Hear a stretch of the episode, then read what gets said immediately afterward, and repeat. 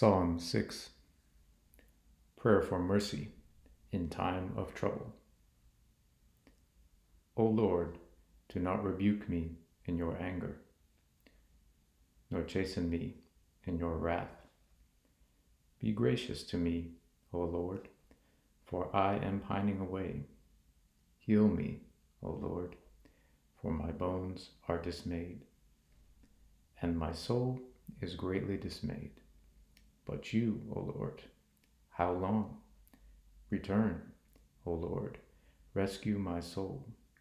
Save me because of your loving kindness, for there is no mention of you in death. In Sheol, who will give you thanks? I am weary with my sighing. Every night I make my bed swim. I dissolve my couch with my tears. My eye has wasted away with grief. It has become old because of all my adversaries. Depart from me, all you who do iniquity, for the Lord has heard my voice and my weeping. The Lord has heard my supplication. The Lord receives my prayer. All my enemies will be ashamed and greatly dismayed.